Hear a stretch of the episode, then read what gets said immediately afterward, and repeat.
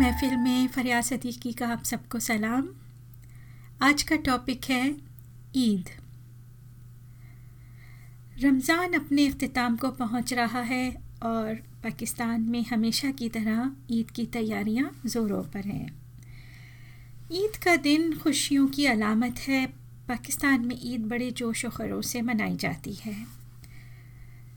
तमाम घर वाले नए कपड़े ख़रीदते हैं और नए डिज़ाइन से उनको सिलवाते हैं। ख़वातीन दिल भर के दो दो या तीन तीन कपड़ों के जोड़ों के अलावा चूड़ियाँ, हार सिंगार के तमाम लवाजमात नए ख़रीदा करती हैं। चाँद रात पर मेहंदी की अलग रौनक लगा करती है। इन खुशियों में उन लोगों का भी ख्याल रखा जाता है जो इतनी ख़रीदारी के मुतमहल नहीं हो सकते।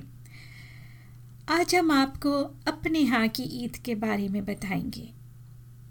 हमें पाकिस्तान छोड़े एक अरसा दराज हो चुका है। कई ईदें आई और चली गईं। जब हम शादी के बाद यहाँ आए तो कोई अपने मुल्क का नज़र नहीं आता था।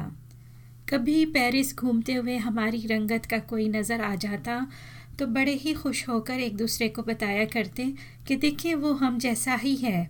अब चाहे वो पाकिस्तानी हो, इंडियन हो, बांग्लादेशी हो या श्रीलंकन, हमें बस ये खुशी होती थी कि इतने गोरों में एक हम जैसा भी नज़र आया। ये वो वक्त था जब हमारी नाक की लोंग को लोग देख कर राह चलते पूछा करते थे कि यह आपको दर्द तो नहीं करती? या हमारे लंबे लंबे बाल लोगों को हैरत में डाल दिया करते? चंद एक ने तो अपने कार्ड भी पेश किए कि, मोहतरमा, जब भी बाल कटवाएँ, हमें ही फ़रोख्त कीजिएगा, हम विग बनाते हैं। अब ये और बात है कि जब हमने बाल कटवाए तो हमारी सास ने वो हमारे ही गार्डन में दफना दिए। खैर, आजकल तो ये लोग सब कुछ जान गए हैं। रमज़ान के रोज़े तो हम पूरे रख लिया करते थे, मगर यहाँ ईद की कोई भी छुट्टी नहीं हुआ करती। बच्चे स्कूल और हस्बैंड ऑफ़िस चले जाते और हम घर पर होते। अम्मी अब्बू से फ़ोन पर बात की तो मालूम होता कि वहाँ आज नहीं, कल ईद है। जब तक हमारे वालिद हयात रहे, बाकायदा ईदी भिजवाया करते थे। उस ज़माने में पाकिस्तान से पोस्ट बहुत देर से आया करती थी, इसलिए हमारे बड़े भाईजान जो कि पीआईए के पैनल पर डॉक्टर थे, हमें किसी पायलट, एयर होस्टेस या स्टीवर्ड के ज़रिए ईदी भेज दिया करते थे। अब्बू के बाद अम्मी ने भी ये सिलसिला जारी रखा, लेकिन हमने उनको मना कर दिया कि अब ऐसा दिल ना रहा था। बाप से बेटी शायद बहुत सारी फरमाइशें कर लिया करती थी, लेकिन अब वो लाट उठाने वाला ना रहा तो फरमाइशें भी दम तोड़ गईं। तुझको मेरी, ना मुझको तेरी खबर जाएगी। तुझको मेरी, ना मुझको तेरी खबर जाएगी। ईद अब की बार भी दबे पाँव गुज़र जाएगी। तो जनाब, हम ज़िक्र कर रहे थे, यहाँ हमारी ईद कैसे गुज़रती है? आज से तीस साल पहले तक ना मोबाइल फ़ोन था और ना ही ईमेल जैसी सहूलत मौजूद थी। ये सब आसानियाँ तो नबे की दिहाई के अवाखिर में रूनुमा होना शुरू हुई थी। टेलीफोन कॉल्स फ्रांस से बहुत महँगी हुआ करती थीं। यानी चार मिनट की कॉल में सौ या एक सौ बीस फ्रैंक खर्च हो जाते थे। यूँ दिल की बहुत सी बातें दिल में रह जाया करती थीं। ख़त हम बाकायदा लिखा करते थे और पाकिस्तान से भी हमें सबके खतूत आया करते थे। ईद पर ईद कार्ड मिला करते थे और उसी में हम खुश हो जाते थे कि सबने हमें किस कदर याद रखा। यहाँ पर स्कूलों में यूनिफॉर्म नहीं होता, इसलिए ईद पर हम बच्चों को यहाँ से ही नए कपड़े ख़रीद कर पहना देते थे और हम भी एक नया जोड़ा पहन लेते। हमारे हस्बैंड भी एक नई शर्ट और पैंट ख़रीद कर ईद की नमाज़ पढ़ते और वहीं से ऑफ़िस रवाना हो जाते। बच्चे छोटे थे तो हम स्कूलिंग भी करते थे। लंच टाइम पर बच्चों को घर ले आते और खाना खिलाकर फिर स्कूल छोड़ते और फिर आफ्टरनून में साढ़े चार बजे स्कूल बच्चों को लेने के लिए निकल जाते। हमारा दिन घड़ी की सुइयाँ देखते और भागते दौड़ते गुजरा करता और ये हर रोज़ का मामूल था। अब बच्चे बड़े हो गए हैं और जॉब करते हैं तो उनकी छुट्टी अब भी नहीं होती। बाज़ लोग हमें कहा करते हैं कि हमारे बच्चों को तो छुट्टी मिल जाती है। आपके बच्चों को छुट्टी कैसे नहीं मिली? अब हम उनको क्या बताएँ कि हर जगह ऐसा नहीं कर सकते। जब छुट्टी मिल सकती है, तब तो ज़रूर हमारे बच्चे और हस्बैंड ले लिया करते हैं। लेकिन ज़रूरी मीटिंग नहीं छोड़ी जा सकती। पाकिस्तानी फैमिलीज़ में रिवाज है कि अपने फ़ायदा के लिए बच्चों के स्कूल की छुट्टी करवा लेते हैं। जैसे कि पाकिस्तान जाना हो तो एक एक महीने की छुट्टी बच्चों को करवा लेते हैं। अब स्कूल की इंतज़ामिया कितना ही शोर मचाए, चीखे, चिल्लाए, उनके कान पर जो नहीं रेंगती।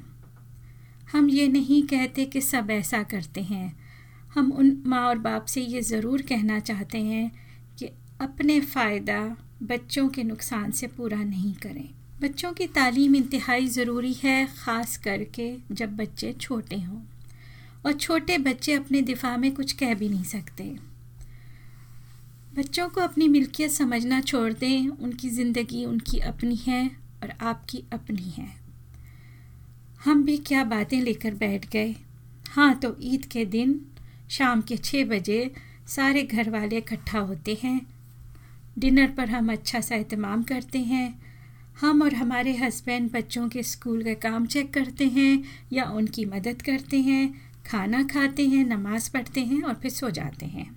लीजिए जनाब, ये था हमारा ईद का दिन, जो कई सालों से ऐसा ही गुजरता आ रहा है। अब बच्चे ऑफ़िस होते हैं और हम घर पर सबको टेलीफोन कॉल्स कर लिया करते हैं।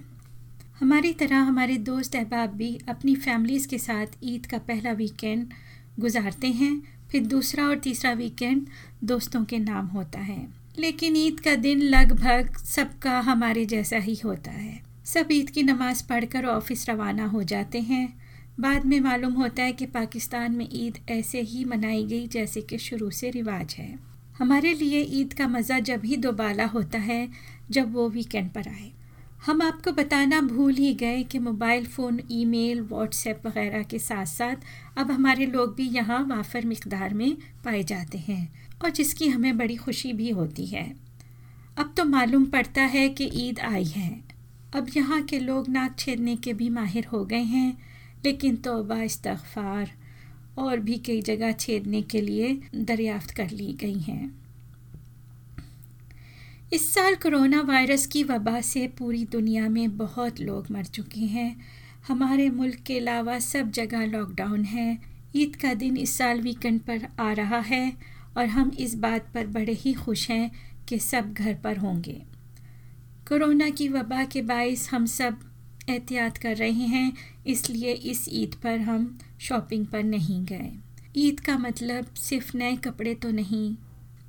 हमारे लिए ईद का मतलब रमज़ान की इबादत का अख्ताम ज़क़़त और फितराना की अदायगी और सिलाई रहमी है।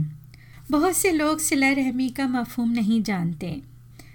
अपने रिश्तेदारों और अज़ीज़ों के साथ हुसन सलूक से पेश आने को सिलाई रहमी कहा जाता है। इसकी बुनियाद वालदेन होते हैं जिनकी वजह से सब रिश्ते कायम होते हैं।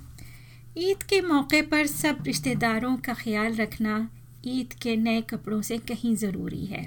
हम ये नहीं कहते कि नए कपड़े नहीं बनाए जाएँ, लेकिन आजकल की सूरत हाल को देखते हुए अगर किसी के नए कपड़े नहीं बन पाए तो भी अपना दिल बुरा ना करें और खुश रहें कि अल्लाह सुबहाना ताला ने आपको एक और रमज़ान और एक और ईद का दिन देखना नसीब फरमाया। ज़िंदगी बड़ी नेमत है, इसकी कदर करें। हर साल की तरह हमारी ये ईद भी बच्चों के साथ गुजरने वाली है और हम बेहद खुश और शुक्रगुजार हैं कि हम अपने बच्चों के दरमियान एक और अच्छा दिन गुजार पाएँगे। हमारी जानब से आप सबको ईद की दिली मुबारकबाद। फिर मिलेंगे एक नए टॉपिक के साथ नई बातों के साथ। इजाज़त दीजिए। खुदा हाफिज़।